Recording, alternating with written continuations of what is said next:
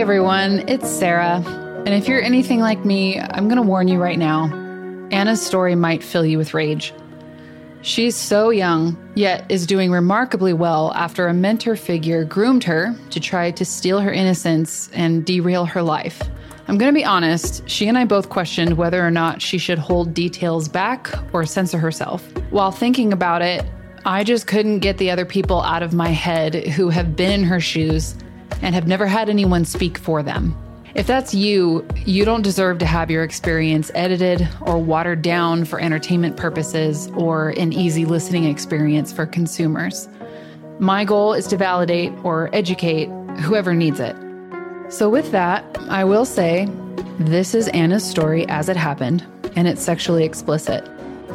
Like most stories shared on my podcast, it's definitely not content appropriate for little ears or anyone sensitive to stories of sexual abuse or violence. Other sensitive topics mentioned are suicide and murder. And I'm going to let you know right now to do my best to ease the pain at the end. This is going to be a two parter.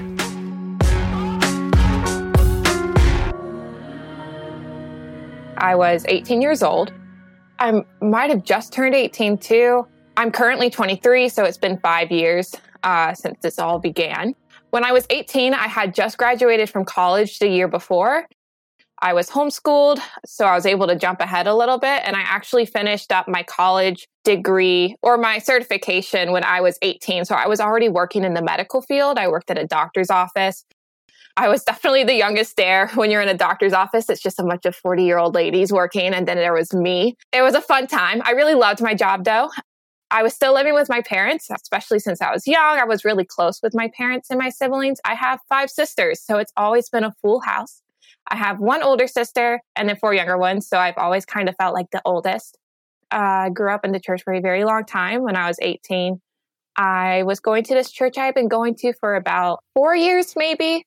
Question When you say you were going to this church, were you going or were you going with your family? I was going with my family. So my whole family at the time was going. It was this small church when we first started going, but it rapidly grew. It wasn't a mega church or anything like that, but it was definitely not the small community we had signed up for. At this time, the stories beginning were still pretty involved in the church, and I volunteered with children's ministries. And I also volunteered at the youth group, especially because two of my younger sisters were still in the youth group. And so I wanted to be around them. And really, I'd like, I was basically the same age as some people in the youth group because I went all the way from sixth to 12th grade. So I probably shouldn't have really been volunteering, but I was, I was trying. I was trying. This youth ministry at my church had gone through like four different youth pastors in four years. They were just dropping like flies. And it was pretty hard because even in my childhood, before I went to this church, youth pastors notoriously just dropped whenever I was in their youth group. It was kind of a joke between me and my sisters that, like, oh, whatever youth group we go to, they only stick around for like a year or two and then they drop off. So my trust in like youth pastors was low, very low. And so, in a way, I wanted to volunteer with the youth ministry so that they had a constant person. I felt really bad that these kids or I guess teenagers were growing up in an environment where their pastors just dropped like flies. I felt like they made no connections. And so I stuck around a lot for that reason. I had a lot of anxiety at the time. I've been diagnosed with anxiety and OCD. It really flared up when I was 15 years old. And I went to therapy and I took medications for it. And I improved greatly within a year. So my OCD, just for reference, since all this, you know, all of this kind of ties in later. But my OCD was called scrupulosity OCD. It's a pretty rare OCD. Really, it's a lot of people who grew up in like religious environments. To put it simply, I was completely scared of doing something God didn't want me to do. That like my brain would make up things that he was telling me to do that were really stupid, to be honest. Like, you should pick the left cupcake instead of the right cupcake. And if someone took the left cupcake, then I would lose my mind and I'd have a panic attack because I felt like I didn't pick the right cupcake. And this led to a lot of things like being really scared of lying so I wouldn't tell my parents good night because uh, I was worried what if God wants them to have a bad night and that would lead them closer to Him. So all of these things that sound ridiculous now, obviously, but I was super immersed in that when I was like 15, 16 years old. I overcame a lot of the OCD, but my anxiety was kind of peaking again when I was about 18 years old. A lot of anxiety around like hell and these spiritual things. One day at church, my mom came up to me and she said, Hey, I met this new guy named Chad, and he's a therapist, and he just started coming to our church, and I want you to meet him because my diagnosis of scrupulosity OCD was kind of a rare thing. And so she wanted me to talk to him about it just to give him some perspective. So, you know, I walk over to him. I'm a little embarrassed because you're like, you don't want to like meet someone and be like, hi, I have crippling anxiety and OCD. How are you? And he was super nice. He was, so again, I was like 18 and he was 29, I believe. He had a wife. He had been married to her for like nine or 10 years. He was in the therapy practice for about three years at the time, I think, give or take a few. It's hard to remember. He was super nice and super friendly, very respectful. I think he didn't really know what to say with my mom just like introducing me with all these disorders, but afterward, I was like, okay, we'll never talk to that guy again. And then a few weeks later, my mom's like, hey, remember that guy Chad I introduced you to? He's the new youth pastor. And I was like, so help me. I'm feeling super awkward. And again, I really have no trust in anyone who's a youth pastor. I'm like, forget this. This is ridiculous. They don't stick around.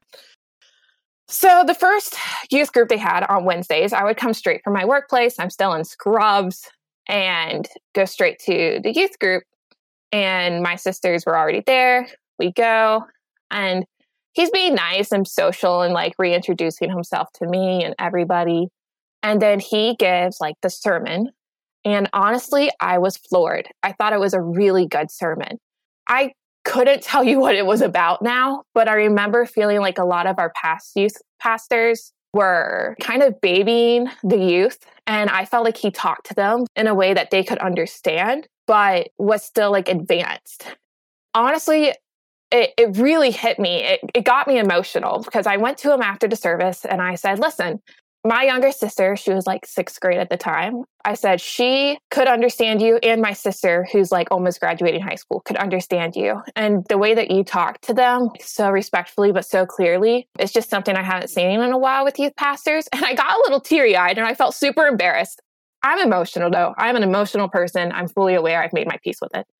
Try not to cry. I'm like, that just meant a lot to me. And I said, I think you're doing a great job. And then I walked out because I didn't want to talk to him anymore. I was like, I'm not going to cry in front of this guy who like barely knows me. So the second week, we come back. And I remember afterward, I went up to him and I said, Hey, I have a question about like your sermon. And he ended up saying, like, let's go into my office. And I went into his office with him. I sat down and we talked about theology for like an hour after church was over. I told him a lot of like my anxieties and my fears around spirituality and theology. And I asked him some really hard questions, and he did not shy away from them. He really pursued it. And if he didn't know the answer, he said, I don't know, which is something you don't see with a lot of people in church sometimes. Uh, so I was really impressed. And I felt like he really heard me and he took me as like an adult, even though I was, you know, still younger at the time. From that day forward, after the service, we would talk theology with him, my sisters, and his wife. We would all like stay afterward, not every time, but very often would stay like 30 minutes to an hour later, just talking about like theology and these new ideas. And I had like this total in this like year that he was a youth pastor, I kind of had this theological reform. And a lot of it was inspired by the conversations I had with him and his wife. His wife was always super supporting. She is and was an amazing person she has always been like the kindest and she would talk to me so graciously about like my anxiety and stuff. She was very introverted and he was very extroverted. So it was always very interesting to see their dynamic. So she would come with him to the youth groups most of the time, but every once in a while she stayed home just because she was introverted and she didn't want to talk to people. But he always like at least he seemed like he was like, oh, she wants to stay home this time and like accommodating, you know. He always was like talking about the ways they try to accommodate each other because of their different like social energy levels. We would all go out to like Chick fil A, the youth group leaders and him after church and like hang out and talk. So this was something that just slowly grew until he became pretty close with specifically my family. My sisters all really liked him. and I really liked him. We all had like very different relationships with him and but they were all really good. My youngest sister, or not my youngest sister, but the younger one who was at the youth group, she was in sixth grade and she was always super excited. And he's a very extroverted, loud guy. So he would always match her energy. And just not a lot of people matched her energy at the time. And so he was very expressive with his hands. And when he got excited, he would sometimes like jump up on a chair and like say something ridiculous. And we'd all laugh. The center of attention at the Christmas youth party, some of the youth leaders made cupcakes in the shape of his face. We all thought he was hilarious. And my parents grew to really like him. After about like a year of him being leader, youth pastor, we were all at Chick fil A, like the youth leaders and him and his wife and me and my sisters. And he like takes a deep breath and he's like, I need to tell you guys something. He said, I am quitting being a youth pastor. And I was really upset. I was like, listen, like I like finally trusted you. I finally put my trust in a youth pastor. You said you were going to stick around. You're not sticking around. And he would say, he said, I really need to quit being a youth pastor because this isn't building my wife up. This is overwhelming for her. And that was the biggest reason I remember. I mean, looking back, I have no idea. I don't really know. But I was very upset. And he told me and my sisters, he said, We'll stay in touch. I'm still going to stick around for you guys. I'm just not going to be the youth pastor. And you know what? He did. And I was shocked. And I was really upset at him for like the few weeks after he quit. But then I realized, and my younger sisters and older sister, we were all upset. But he ended up sticking around. Our families grew really close. Me and my sisters would head over to his place with him and his wife. We would play games and hang out. And then they would come over to my parents' house where we all lived at the time and hang out and watch football with my dad and like talk theology with my mom he was super into like the Enneagram and he got all of us into it. So like we were all like Enneagram addicts. He would like go and do like Enneagram conferences and speak there. And like we would go and listen to him. His wife would always do like the organizing, like make the pamphlets, all those things. And then he would go speak. So when COVID hit in 2020, so I would have been 19, we like became our COVID family, I would say. We didn't talk to anyone. We didn't leave the house. We didn't do anything except we would exchange going to each other's houses. He and his wife lived 30, 40 minutes away from us. And then they moved across the street from our neighborhood. And a big reason was because they wanted to be closer to us. So we were ecstatic. So we would just drive, like it was a two minute drive, and we would go back and forth basically every day during 2020 and just hang out with each other my parents had started like a home church at this time because we decided to leave that church we were at. And Chad and his wife also decided to leave.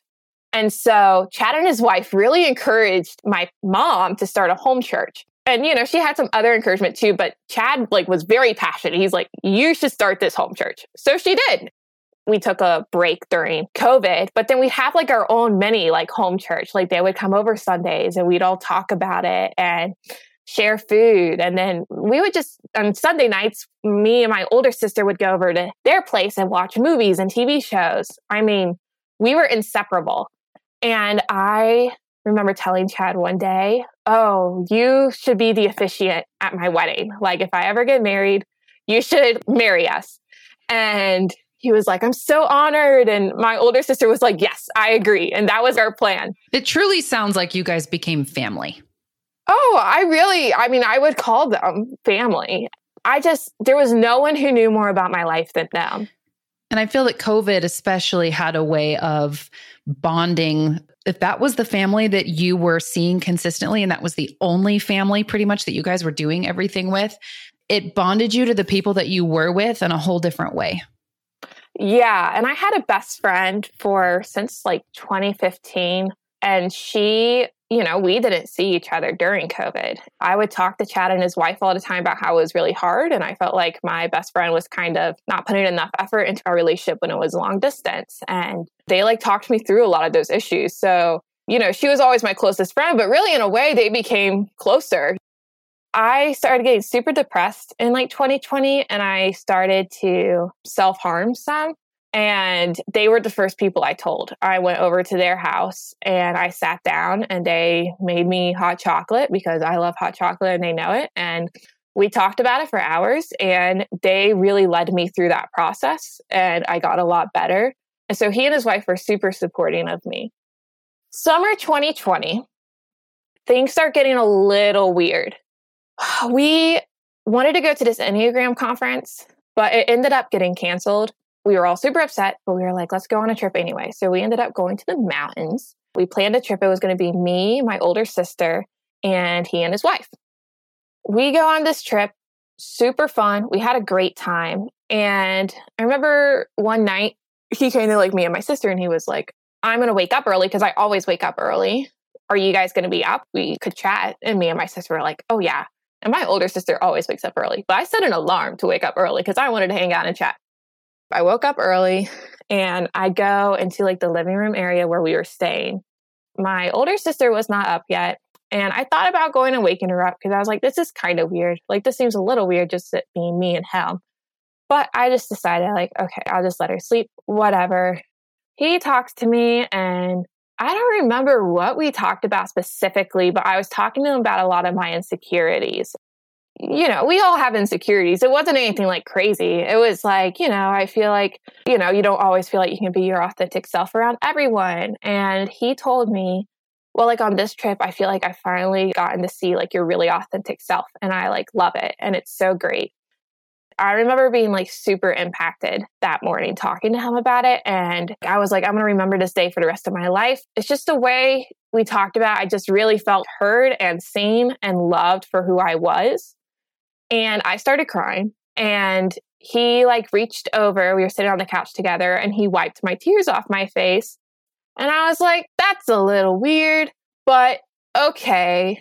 It, you know, there was nothing worth like saying about in my head. I was like, you know, he's this youth pastor. So it, at this time, I would have been 20 and he would have been 31. And so he wasn't my youth pastor anymore, but it kind of always felt like he was. I really saw him as a mentor figure in my life. Little things like that would happen the summer of July, I ended up getting a Hinge account and I started dating a little bit. And he got super upset. I mean, he didn't talk to me for like a week or two. What did that look like when, if you remember, when he got upset? How did he find out you had a Hinge account? And do you remember what he said? Yeah, so I told them because like we just updated each other on everything. So I was at their house one day and I was like, "Hey, I got a Hinge." and he was kind of like quiet. I don't exactly remember what happened that night that I told them, but we texted all the time. You and Chad texted alone? Okay. Yeah, me and Chad. So, by my knowledge, from everything I'd heard at least, I thought like his wife was fully aware. And we, we texted over Snapchat, Chad and I. I saved all our chats and I was pretty aware that his wife knew. And she always said that she just didn't like texting. And like she told me that before, like to my face. She's like, I just don't like texting as much. So I let him do like all the chatting. So just so I understand, so your understanding was that his wife was fully aware that you and Chad were talking via Snapchat quite a bit. Correct. I was pretty, I thought she was very aware. We'd have like theological discussions and I was very open about it. I would come to their house later and be like, "Oh, like and Chad and I talked about this over whatever." And And were there images sent via Snapchat at this point or was it mostly chat? No, we would just chat. I would send him pictures every once in a while, but not of like myself, of like things, you know. Go oh, look at this. And even like my parents or my sisters would be like, oh my gosh, you have to send this to Chad. You think this is hilarious. And I'd send it. So he had Snapchat with my other siblings as well, but they weren't as avid about it. Chad and I always did seem to hit it off more. My older sister seemed to relate to like his wife more, and I always seemed to relate to him more. And we liked similar things, and we both were very high energy and social and could talk for like hours. I mean, she could too, but she was just a little more laid back, low key, introverted don't get me wrong, like I thought she was awesome. We had this Harry Potter board game we played that he didn't like, and we would all play it without him. We did stuff, but Chad and I always were more in touch.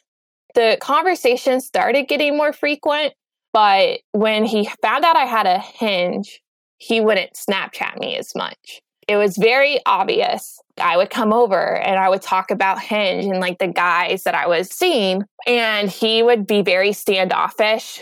And it was very obvious. We all knew. His wife knew. I knew. We were all like, this is weird. Why are you upset about this? And he'd be like, I don't know. He's very social and extra. And so it's very obvious. Even it seemed a little dramatic. One night, we were texting. It was like eight o'clock. And it becomes this hours long text conversation where he ends up saying, Well, he and his wife didn't have kids or anything. And so he said, I see you as like my kid in a way. I see myself as like a fatherly figure to you. Honestly, it got me pretty emotional. I was like, wow, like I didn't realize, like I didn't know you had those feelings. He's like, yeah, in a way, you're like the kids I've never had. I just want you like to date the right guy. I was like, that's really sweet. And he was like, I'm worried the guy won't be okay with you hanging out with me as much. And I was like, well, they gotta be. Like, I don't see the problem. I was like, you're this married guy and we all hang out together. I was like, I don't really see the problem with it. And he's like, okay, but I'm worried, like they're gonna think something. I was like, why? I was just like, in my, I was totally oblivious. I was on Hinge, but I never went on more than like one date with a guy. I had never been in a serious relationship. I was very into the purity culture. My family wasn't super strict about it. I just had made that decision for myself, and that was really important to me. That night, we ended up talking late. Then that was when I felt a little uncomfortable because it was like 2 a.m. And I was like, oh, you know, we should go to bed. Marco Polo is like you said, video messages to each other. And so he was like, we should Marco Polo each other and just not say anything. Just send each other silent videos? Okay, yeah. sorry, I'll let you keep talking. No, I mean, I was also like, what? And he's like, just so I can like see your face. And I was like, okay. I just didn't get this guy at this point. We were really close, but I was like, these things are just weird. But I thought maybe he's just, I don't know, like I just did not think really anything of it as much as this is weird. I even remember being uncomfortable, like hoping that his wife knew about this. I was like, definitely didn't want to have a 2 a.m. conversation with this guy if no one knew. I, I felt uncomfortable that it went that late. It was kind of accidental, but at that point, I just wanted to make sure at least that his wife knew. But we did a quick Marco Polo. I did one to him, he did one to me, and I was like, okay, good night. I was done. So the next day, he was like way, and now I would use the term love bombing. He was way over the top apologetic about the whole hinge thing. And like this had been going on for like two weeks. Like he had been like standoffish and stuff. And so the next day, he texted me that morning. I was going to work and he texted me that morning, Hey, like stop by the parking lot between our two neighborhoods. I had, I bought you Chick fil A. That's my weakness. So I was like, I'm coming. I drove over to his car. I was like, Oh, thanks for the Chick fil A. And he's like, I'm really sorry, like that all of this happened. Then I go to work and one of my coworkers came to me with flowers and it's like, someone brought this for you. And I was like, what? I don't. It said like, we love you so much, or like, I don't remember, but it was addressed from Chad and his wife. And I was like, oh, that's really sweet. And they were my favorite color. They were yellow. And we went and hung out that night, I think. And I even said, like, that was really sweet of y'all to send the flowers. It wasn't like a secret to me or anything. Like, you know, they both and he even made a point of being like, yeah, like we definitely both sent the flowers. He even like made a point in front of everybody, like it was from us. And his wife was in agreement? Yeah. She didn't say much about it, but she was there. So things like that would happen. I remember thinking too, I had a panic attack in July and I didn't have panic attacks very often at the time, but I was at his place uh, with his wife there, and they took care of me like very well. But he put his arm around me, which was fine, whatever. And his wife walked out of the room and he pulled me closer, like to where my head was on his chest. And then she walked back in and he loosened up. And I remember thinking that was weird too. But I was also having a panic attack, and that wasn't my first concern. Things like that happened in the summer. Thought of things, this is weird. Then I like brushed it off. So we go on this trip and I'm on this high after the trip because I'm like, he loves me the way I am. Like, I'm really accepted by Chad and his wife. This is my place. These are friends for life. So he comes to me one day It, it was a little slower than this, but he says, I'm thinking about starting my own Instagram page because he's a therapist and he's like a lot of therapists now are starting their own pages and giving advice and stuff. And he asked me to help design some of the Instagram posts, which it was a little bit of thing because my older sister is more into like computer design stuff. She's has experience with it more than I am. She's more artsy than I am. So we all kind of thought it was a little weird that she wasn't doing it. But he asked me and I wanted to help. And so I did it. And I was on it and I was super excited about it. And he comes to me and he's like, listen, I want to start my own business. I want you to help me start it. I was like, whoa, no way. I would love to. Then it comes to this thing where I'm like, okay, I can work part time for your business and work part time for my job. And then he's like, no, I think this is going to be a full time gig. And this is all happening over like a period of a month. Like this is slowly his ideas growing. And I didn't want to say no because it sounded super cool. I was like, what like a dream job to like do a therapy practice. And when I really loved the job I had, I had been working there for about two years in this medical office. And I mean, I loved it. Um, I still miss it sometimes. And he's like, you would have to like quit your job. I told him I'd do it. I was nervous about it, but I was like, this is super exciting. And I was like, what could go wrong? Little did I know. I remember my mom approaching me around this time, and my mom and I have always had a really close relationship. And she came to me and she was like, listen, I need you to like try to not fall in love with Chad if you're starting a business together. And I was like, what? He's this married guy. He's like a mentor to me. And I got pretty defensive with her. I was like, I'm not going to do that. Like, why would you assume that? And she's like, I'm not. Like, she's just like, just be careful just because your guys are going to have a lot of time, probably one on one, if you're starting a business with him. And I just want you to be careful. That's all. And I, I got pretty defensive. And I think, you know, it, it was a little rough. Like, I think she was upset with how defensive I got. And I was upset that she brought it up. So we get back for this trip. And I'm jumping around a little bit, but I hope it's semi easy to follow so far. I haven't even quit my job yet but I was planning on quitting in like three weeks or something. But we decided we needed to go ahead and start having work meetings so that we're on the ball for when the practice opens. And I had like a schedule, like this man is not organized or on top of things at all. So starting this business, trying to help them. like, I mean, I was there for the organization part of it, really.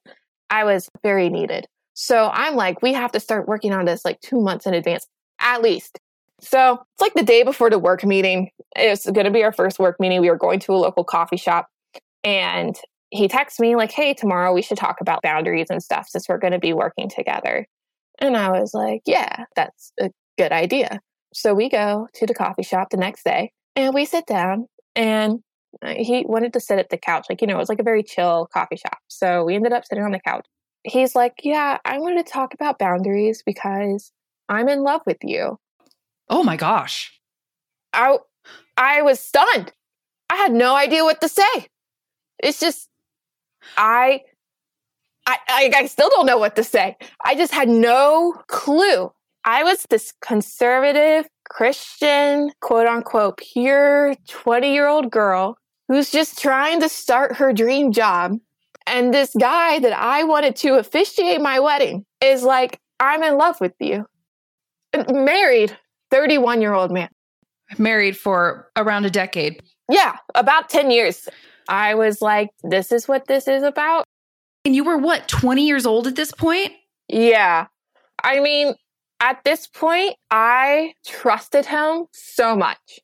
You, it's already deeply ingrained in you who you think he is. So I can understand why so far these little weird instances, they're easy to write off because this is not that's not how you know him. Not at all. So it's easy to explain these things away and it takes a long time for your perspective of this person to shift into what he's showing you now.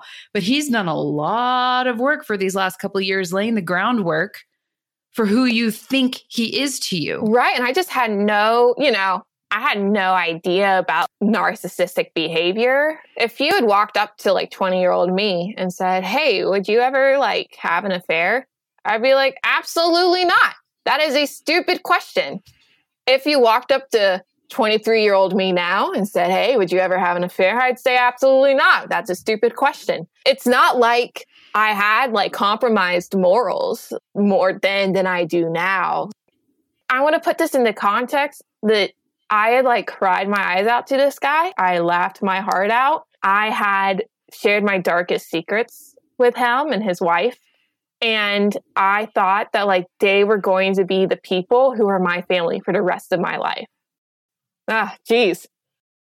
Uh, it's okay. I mean, not to bring you back to that spot, but no, I mean, it's okay. Like, I'm really glad to like share it all in like one big swoop. There's something really, I, I don't want to use this like word loosely and I don't even really, but like just redeeming about it. You know, like no situation that's bad can be turned into good. It's a bad situation. And I wish it didn't happen. But there can be good that comes out of situations like this. And that's how we see growth in people and people around us. He would come over and watch football with my dad and talk with my mom. And he had an individual relationship with all of my siblings uh, that was very unique to all of them. And he, like, you know, did different things with all of them because he knew what they liked. Just seeing him interact with my family had always been like a really beautiful thing. And, you know, his wife obviously was very incorporated in all of that. I'm dying to know now. What did you say next? What did you do with that moment? I want to put this in context with, you know, I had this history of OCD and anxiety, and I think that definitely played a role in like how I was used and manipulated. He's a therapist, he knows that. And I believe these past few months or even years, he had been doing little things to try to make me go soft for him. And I think that some of it worked. I remember always thinking he was like an attractive guy honestly, he's just like a standard guy. I remember like having thoughts about romance, but I mean, like he was this married 30 year old guy. Like I never actually was thinking about, you know what I mean? And so I think I was pretty stunned to silence. He rambled on about something about it.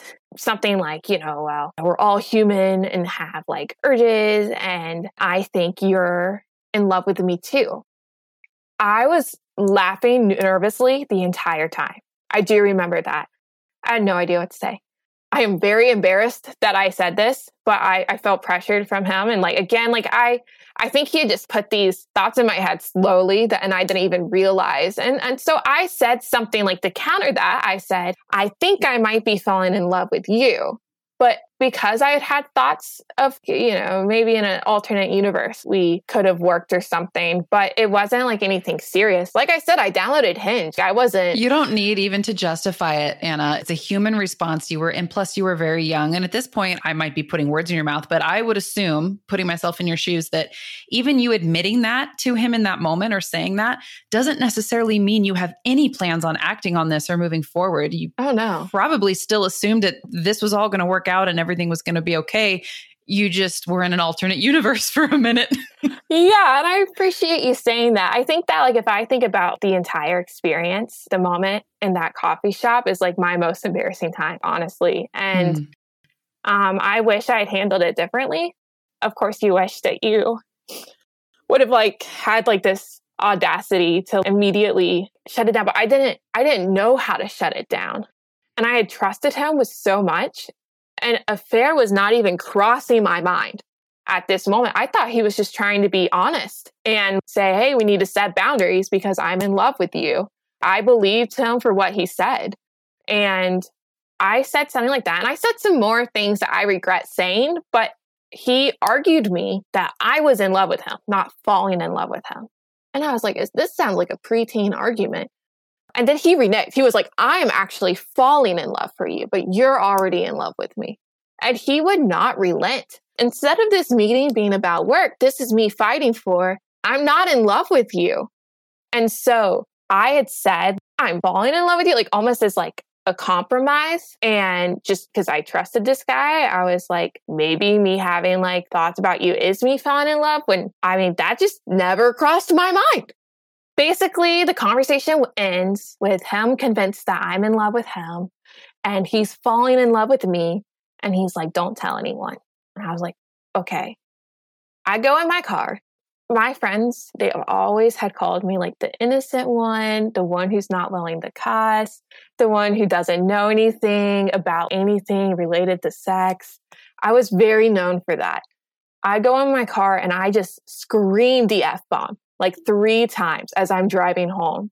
I mean, I just didn't know what to do. It felt like I was living in an alternate reality. Just, you know, you think of like, oh, what would I do if like the, the world ended, you know, or if the apocalypse came? Like, I don't, you don't even think about what would I do if like my mentor confesses that he's in love with me. So I went home and he called me and was kind of like goofy about it. And I like nervously laughed. And he's like, yeah, just don't tell anyone. He starts trying. So, you know, at this time, I'm still working at the medical office, but I was planning on quitting soon. So he asked for me almost every morning before I go to work. He texts me and he's like, I'm in my car in that parking lot between our neighborhoods waiting for you. Like, we should chat. Or, like, I got you Chick fil A. And I would be like, I don't want to meet in the car with you. I would text him, like, I don't want to do that. And he would be really insistent. And he's like, I drove all the way out here. It's not a big deal. We're not doing anything. I'm just giving you Chick fil A. He would give so many excuses to why it wasn't a big deal. And it's not that I didn't think it was a big deal as much as I didn't want to like disappoint him. I am people pleaser 101 and I trusted this guy. And like, so I would drive over and I would shake, just uncontrollably shake. I was in denial of my own anxiety. I feel like in these situations, and I don't know if other people can relate, but in these situations, I think your body just kicks into this survival move forward mode. And so I was in complete denial of any of my fear, my anger, or sadness. I was just like, move forward. I would meet in his car and then go to work. And then he would start without telling me driving up to my workplace during my lunch break.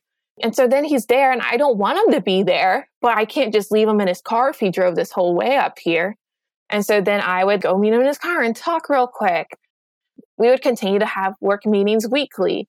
And at these work meetings, he would, with his finger, like we would sit next to each other. And he was always like, Oh, you should sit like right next to me. I was like, okay, because we had to both see the laptop I was using. So I was like, sure. And then he would sketch, I love you with I heart you on my thigh, like sitting next to me. And I was like, I just didn't know what to do. I mean, I never like initiated it. He would always initiate these different things that were so subtle that I felt like it was hard for me to shut down. But like, I don't know how to stress. I just never thought this would become like an affair. And so I remember, so this is a pretty like startling memory in my head. We were at a work meeting I would get upset because he would want to talk about how like we're in love or something. And I'm like, we got to get work done. Like your business is starting in like a month. Somewhere in my head, I was just still in like, let's get it done mode. I don't know if I was in denial or what. And he went through my phone one time looking at pictures of me. And then he found a picture of me in my swimsuit that my sister had taken that summer. I remember he zoomed in on like my legs or something. And I felt super uncomfortable. I told him, I said, that makes me feel really uncomfortable. I said it multiple times. And I said, could you not do that? Can you at least not zoom in? Can you put the phone down? I mean, I was pretty persistent about it. And he would be like, oh, it's not a big deal. Like, it's a picture, like, it's on your phone. But I was like, uh, I'm still uncomfortable. I didn't take that picture for you. He finally was like, fine, and put the phone down. But it took a long time I remember being, I said, I have to go to the bathroom. And I picked up my phone and I hit the home button to make sure I was on the home screen. And I put my phone back down, face down on the table. And then I walked to the bathroom because I wanted to see if he was going to pick it up while I was gone and try to look back at the photos. I came back, I checked my phone, it was pulled up on my photos app. So I knew he went back to go look. And I even told him, I said, I know you went back to go look at those photos of me and he like laughed or something and said, like, yeah. I, at that moment, though, realized I think there was something in me that realized he was going to do whatever he wanted to do. And I think that was the first step in me feeling like I lost control. And like, no matter what I say, he's going to do what he wants to do. And so that memory is always like really stuck out to me. I remember him driving me over to my best friend's house. He was dropping me off, and I was like, Can I please tell my best friend? I was like, She's chill. She won't be weird. I knew that she like loved me. I knew she was going to do what's best for me. So I wanted to tell her and I wanted to tell her so bad. And he said, if you tell her, you'll be okay, but my life will be ruined and people will think I'm a predator. And I was like, You're not a predator. I was being very defensive of him. I felt selfish for even bringing up telling someone now because he was making it sound like you only care about like feeling a little more comfortable when it would ruin my life, you know, is basically what he said. And this is something that we talked about quite a few times. I would call him while I was at my best friend's house and be like, I need to tell her. And he's like, no. And then I remember multiple times being with my best friend and being like, I need to tell you something. And she was like, what? And then I'd open my mouth to say it. And then I'd shut it and be like, make something up. I mean, I came so close so many times. So then we were at the coffee shop. He's more of a mess than he normally is. He's really frazzled. And he's like, I need to tell you something. And I'm like, what? And he's like, my wife walked by my office and was like, Hey, what are we going to do with the dog? Because they had a dog if we get a divorce. And he's like, None of us have mentioned the word divorce before. He's like, We've been going through a hard time, but no one's ever said divorce. And I was like, That's your business with her. I do not factor into this. What a very odd thing to suddenly bring you in on out of nowhere. Right. Well, I felt like he was bringing me into this. And again, I was not wanting for them to have a divorce. I love both of them. I was like, you guys should figure that out. Don't factor me into this.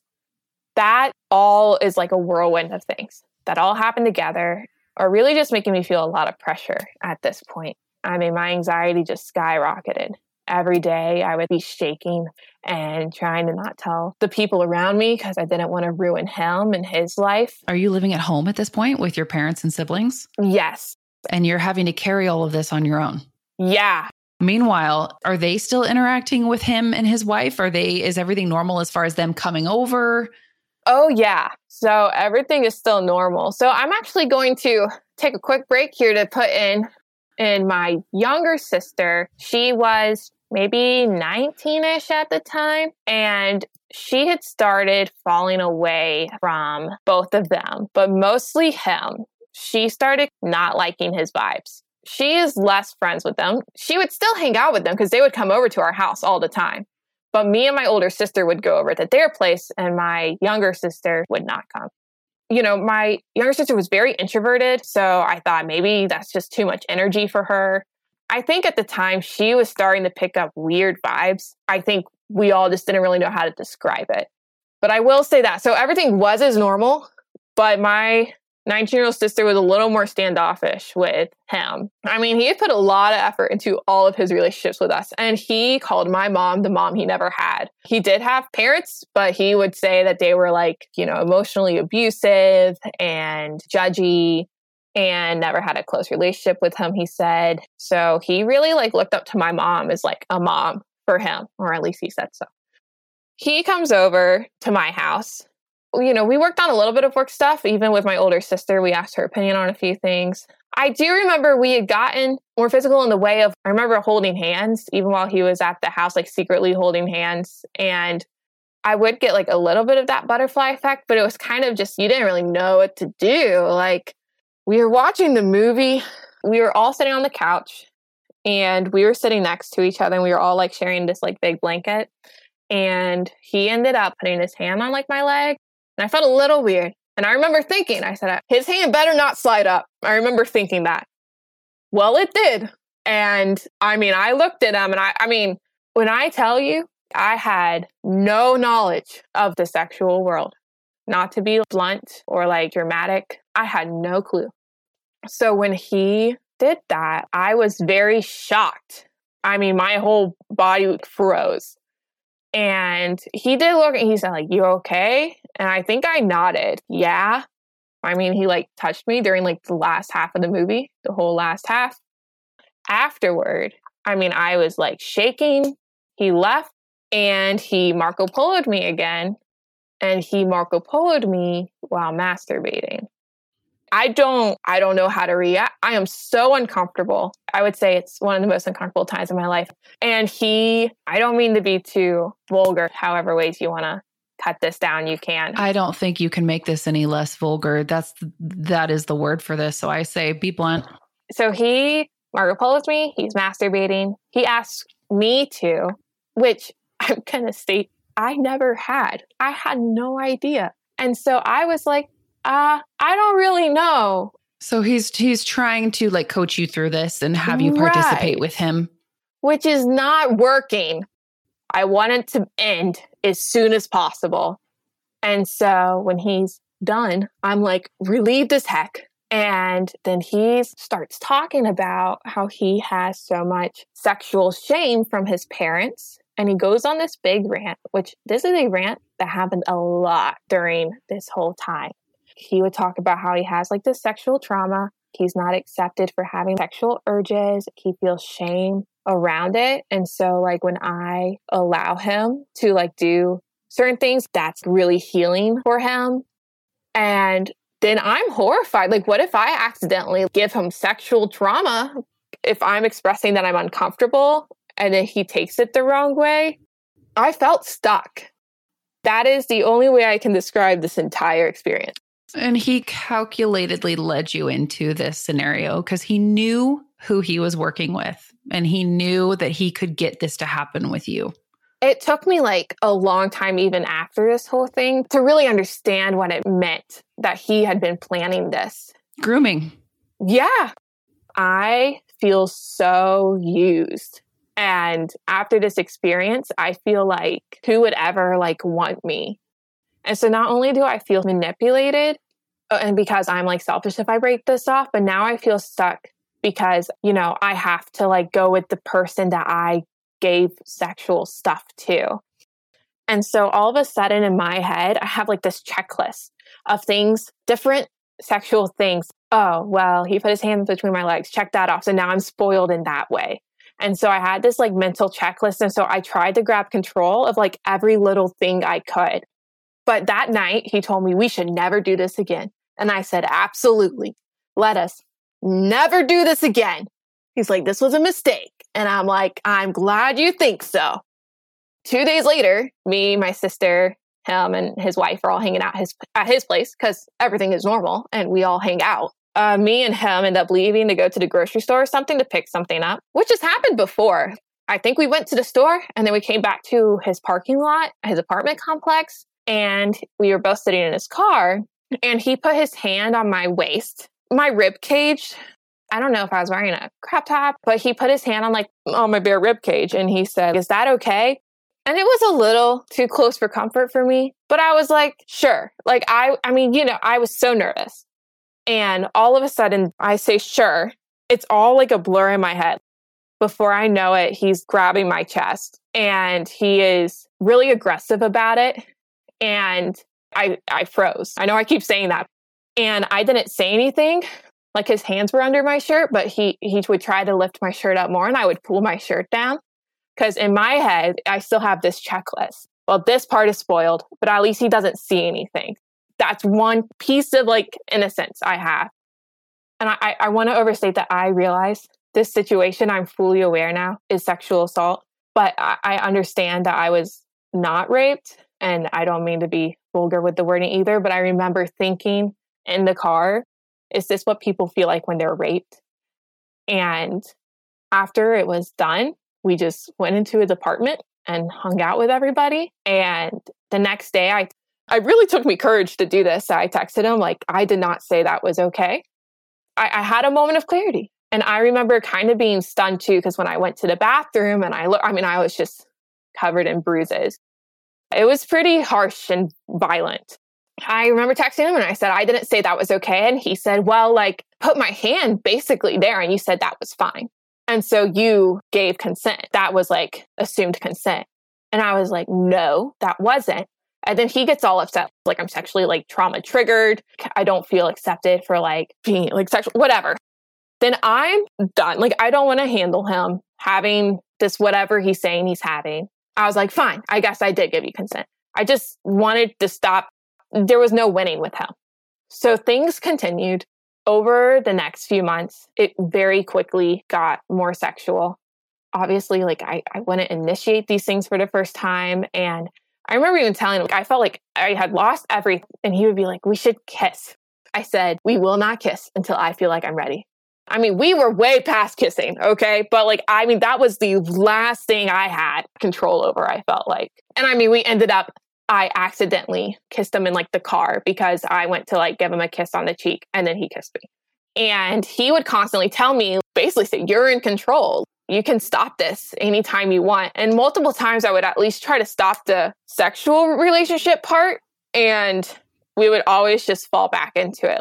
I tried so many times. Because he's saying that, but he doesn't want it to stop. No, not at all. Nor will, would he actually let it That's stop. I- you know, I think if he ever if he ever felt threatened that it would actually stop, I don't think it would. I mean, I definitely stand by to this day. He was a sex addict. Things would happen um, very, very often. He would just, again, just put lies into my head. Like, I think you are like more sexual than me. You seem to like want it more than me. And I was like, really? You know, you say it enough times. I'm like, I guess I am. And then I was really embarrassed because I was like, I don't even want to be doing this. And I'm more sexual. That felt really embarrassing. We would tell each other all the time, like, well, we said I love you before we even started this whole thing. We were family, you know? And so we would just say, I love you all the time. And so I would say, like, I love you. He'd say, I love you. And I'm like, I love you more. And he's like, I love you more. And then one day we got in the car and he's like, You're right. You do love me more. And he got emotional about it. And I was like, What a crappy thing to say. You don't want them to ever admit it. He's like, Yeah, because you've done so much for me. This all like is happening so quickly. So, where are you at in the timeline after he sat you down? What it was like summer around July or August ish that he said that he loved you for the first time, was in love with you. Right. So that would have been the very end of July. And then things got sexual. I wrote it in my diary in code. So that was August 8th, the family movie night. And then two days later was when we were in the car. And then things progressed sexually there probably within like a week. And so within three or four weeks is, well, first of all, I quit my job, which was a wreck. I really hesitated because I did not like the situation. I kind of felt stuck and I felt like there was no choice. And so I, I did. And like, what are you going to tell like your parents? Oh, I actually didn't quit because I don't know. Like, and what am I going to tell him? And so I did quit my job. I cried my eyes out to my boss. I think my boss knew something was up at the time. She's like, if you ever need anything, just call me. And I'm like sobbing my eyes out. I ended up quitting my job at late August. Around mid to late August, he texts me and he says, I literally just left the apartment that me and my wife live in and I'm moving in somewhere else. We had a fight last night and I left. I was at work when he texted me this and I cried my eyes out. I didn't want them to to end it. So I went to the new apartment he was staying at and he was saying that he was really really sick. He said he's been puking like crazy. He has high fever and all these things. I have no way to like test any of these. He doesn't have like a thermometer. So we end up buying one. He wasn't even running a fever. And I never saw him puke, but he claims, and he, I even left for a bit and then came back and he's like, Oh, I puked while you were gone.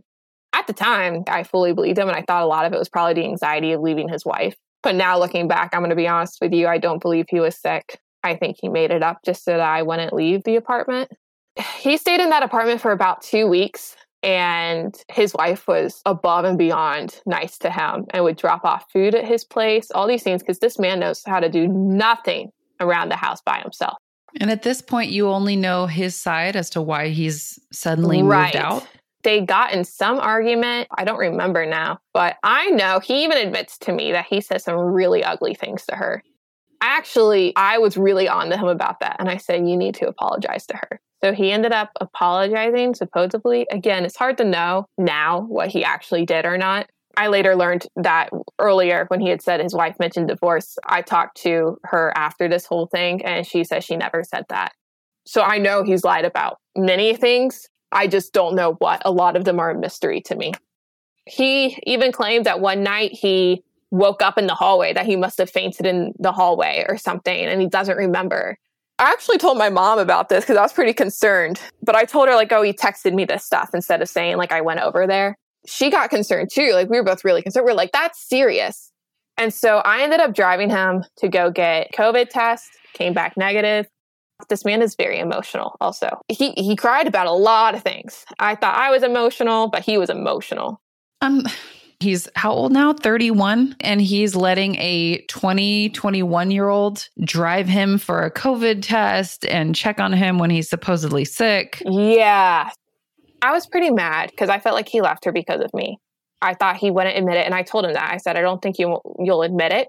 And I said, that makes me really uncomfortable. And I don't want that. I want to be out of this. And he would ask me so much. Again, this is only a month in. Say you'll marry me. I didn't want to. And then he would get really upset about it. And he's like, Well, we're doing all this, but we're not going to get married. And I'm like, and I remember using my OCD as an excuse. I couldn't tell him because I was like, Oh, I have a fear of lying. I mean, he was really upset about that. And, you know, he was very suicidal at the time, at least is what he was telling me. And so I was worried about leaving him in his apartment by himself. He was really anxious and depressed about like leaving his wife, but then he didn't want to go back. And so during this whole time, too, he's still starting up his own therapy practice? Oh, it's a mess. Yeah. So I'm basically running this thing. This man can barely stand on two feet. When I say he is so depressed and anxious, he would just lay on the couch. He would have to cancel appointments just because he didn't feel like he could do them. He would cancel whole days. And I'm the one who has to reach out to all these people. You know, I did a lot of like the managing basically everything. It was like the first week of his practice when all this happened, when he moved out. I mean, we just canceled him left and right. But when I tell you this man is so good at what he does, his clients love him. They're obsessed with him. So these people will stay even though he continually cancels appointments, which this will all come in later. But just a little side note, he had a lot of young women that he gave therapy to, one being a person that he confessed to masturbating to her Instagram photo. He confessed this to her? To me.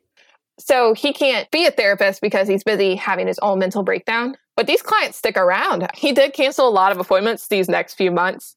But I wouldn't even get on them. I'm like, dude, you can't keep canceling these. I was like, you need to just get up and do your best to just get through these appointments. And he would just be like, no, I don't feel like doing it today. I'm just feeling really depressed. And, you know, there was no arguing with him. So I just have to call them and tell him it's canceled. But his therapy practice actually grew pretty rapidly despite all of this.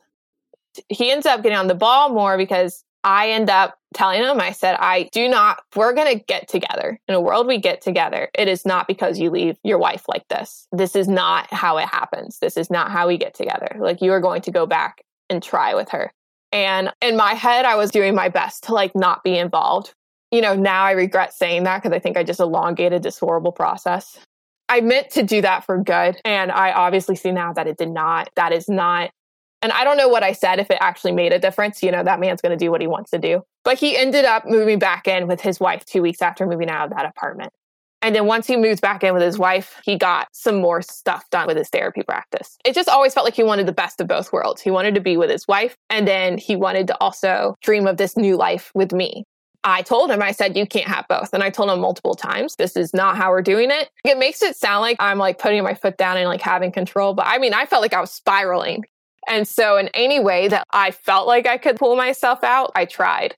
He would like text me, like, Hey, I'm so excited because my wife and I went on a walk today and I feel like we really made progress. We had some really hard conversations. I feel like we're doing a lot better. And I'm like, why are you telling me this? I just was so confused because I, I even told him, I said, I don't want to be your side hoe. I want this to not be a thing. I just felt so stuck total our relationship i never know what to call it was like five months from like july or august to december and it all just was so crazy and just got crazier and crazier so a lot of it is like mixed up in my head i mean my anxiety anxiety attacks just got more and more his anxiety attacks got more and more and i constantly felt like i was having to help him through his and like he wouldn't help me through mine it was a lot of one-sided stuff I actually got I got pretty suicidal in like September maybe and I told him I said I need to see a therapist.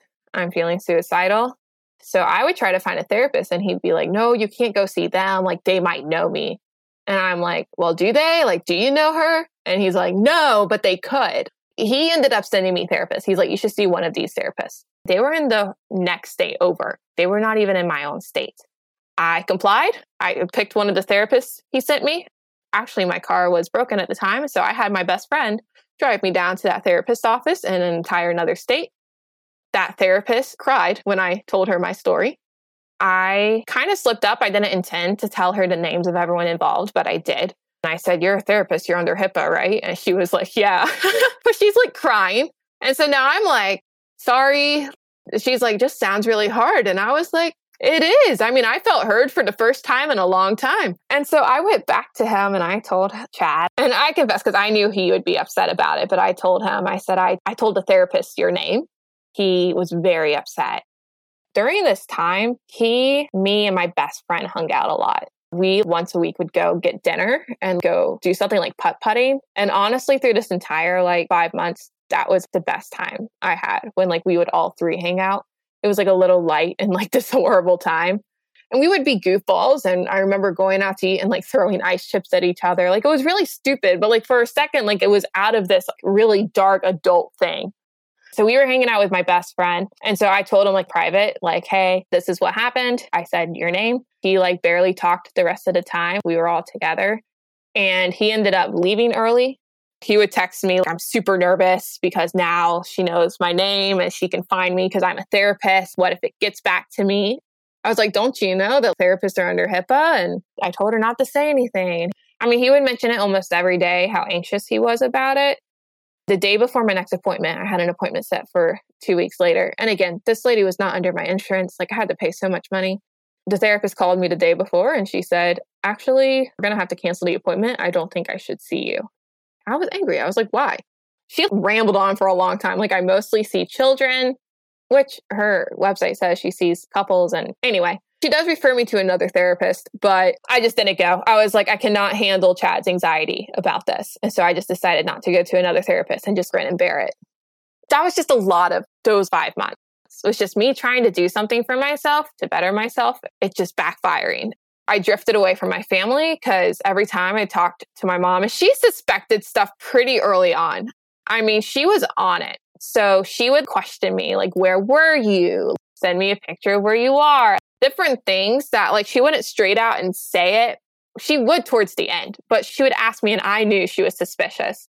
Every time I lied to her, I mean, we were just so close. I would like spiral into this anxiety attack and go upstairs and cry my eyes out for an hour. And then he's texting me, You're doing a great job. This is what you need to be doing. And I'm just so done. The only reason I'm lying to her is because he's telling me, you know, like it was very much, I felt like he was my mouth at times. And I felt like the things that he wanted me to say were stupid. And then I'd say them to like my mom or to like someone, and then they'd get mad at me because it was a stupid thing to say. He would be like, No, that was the right thing to say. You're amazing. And every time I did something he wanted me to do, I'd get love bombed. And then whenever I did something he didn't want me to do, he's like, You're selfish and, you know, these different things. It was just this cycle and it would just get worse and worse until I was barely talking to my mom, barely hanging out with my sisters, even my relationship with my best friend was hard. I hung out with her for like three hours one time, and then he got really upset. I didn't text him for like three hours. He texted me stuff like, I just felt really hurt. And I was like, well, I was just trying to hang out with somebody for a minute. He always talked really highly of my family. And before all of this, he would talk highly about his wife way earlier when we first met. But then, like, he would sometimes say some pretty crappy stuff about her, which seemed really uncalled for. But when we were in our relationship, he would say things like, oh, this would like all be easier if my wife was just killed by like the black market. And I thought he was joking. Like, what do you say to that? Like, that's such a weird thing to say. And even if you're joking, it's weird. He would say things like, I wish I could just like go get in contact with the black market so that they could just kill my wife and then this would be easier. Yep, the rest is next week. I didn't split this because I'm not into releasing three hour episodes at once, but I need some extra editing time, and this will help me catch up. Here's Team Space and Purpose right now. I am the one planning, recording, and editing these episodes. Shout out to Karen, Kylie, and Emma for being game for a late night listening session just to make sure everything is good to go. You don't know this until right now, but you're honorary and involuntary SNP team members. And thank you, James Ead in the UK, for saving my butt by adding the finishing touches. And you know what? Thank you for listening, for leaving such kind reviews, and taking the time to reach out and share with me what these stories are meaning for you. It keeps me going and it tells me that this crazy project is worth it and needed. And honestly, that's all I need to know.